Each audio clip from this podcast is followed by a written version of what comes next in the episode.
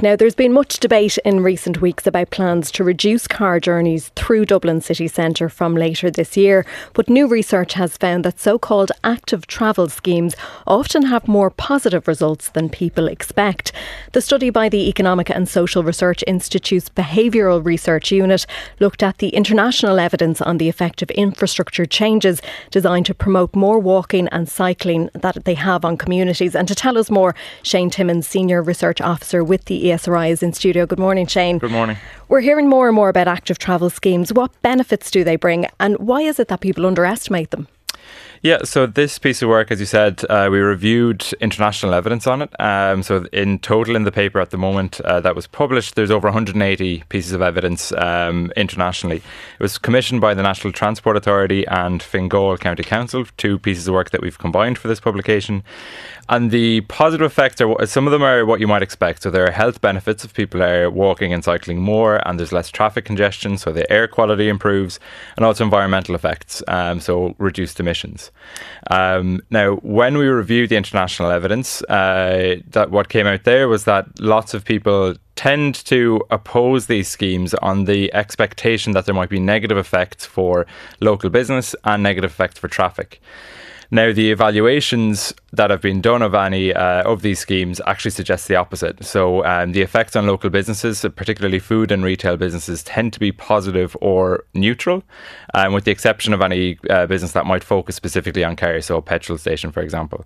Um, some of the reasons that come out in the international literature for this is that people tend to associate things like uh, driving a car or having car park spaces with revenue in a business. But what actually seems to happen is that people who walk and cycle will visit a business more often and over time spend more. So that's what the empirical evidence suggests. We've heard a lot in recent weeks about the big changes coming to Dublin city centre from this August in relation to car use, and there's a lot of concerns, as you as you say, from public and business. What do the government need to do then to, to allay those fears? Well, importantly for this piece of work, we don't have any specific recommendations for any specific scheme, um, but we do identify some what we call, as behavioural scientists, cognitive biases that might interfere with how people make evaluations. So some of them that we highlight include what's called status quo bias, and so that's just an inbuilt kind of cognitive shortcut that we have to want to keep things the way they are. So it's a preference for keeping things the way they are, even if change might be beneficial. Other biases we highlight include um, one that's called primacy effect. So if the first piece of information you hear about a scheme or an initiative is negative, then that's going to colour your later opinion of it. It's, it's very difficult to shift those things. So importantly here, what the evidence suggests is that if biases are interfering with how people are making evaluations, then it might be worthwhile developing ways to present the information in a more neutral way. And these biases can work in either direction. So it's about kind of helping people to form that objective opinion. And you use the example of the London congestion charges in relation to this. Tell us about that. So, exactly. So, the London congestion charge, and there's also been work done in Sweden on congestion charges where there can be quite vocal opposition to these charges being put in place before they're, before they're implemented. But but afterwards, once people have experience with them, people tend to shift their opinion and realize, okay, if there's fewer cars here and I do need to drive, then I can get around quicker. But it also might be I might feel more safe to, to cycle or walk where I need to go. And we've seen pedestrianisation schemes brought in throughout Dublin city centre. It's already in place in parts. Um, and we've heard there's, you know, still arguments in relation to the plus and the minuses. But what benefits do they bring? Uh, so, in general, so again, this is speaking to the international evidence. Um, so, unfortunately, we don't have the same scale of evidence um, for schemes that are that are here in Ireland. But internationally speaking, and we don't really have any reason to suspect that they might be different. Um, as I said, businesses, so uh, food and retail businesses, um, the effects on those tend to be either positive or things will stay the same.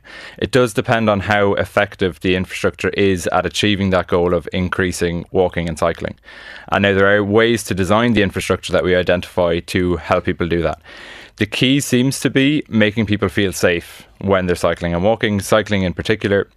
And ways to do that is to design uh, cycle lanes that are uh, illustrated by color, so painted with a different color. There's some studies showing that um, if the cycle lane is painted red versus just that solid white line, um, that cars will actually stay further away from cyclists um, on the road, and that can help pe- uh, cyclists feel safer. So where these safety um, precautions are designed, then we see we seem to see more women and older people cycling as well. Okay, well, lots to learn there for the city authorities as they consider changes to traffic in the capital. But for now, Shane Timmons, Senior Research Officer with the ESRI, thank you.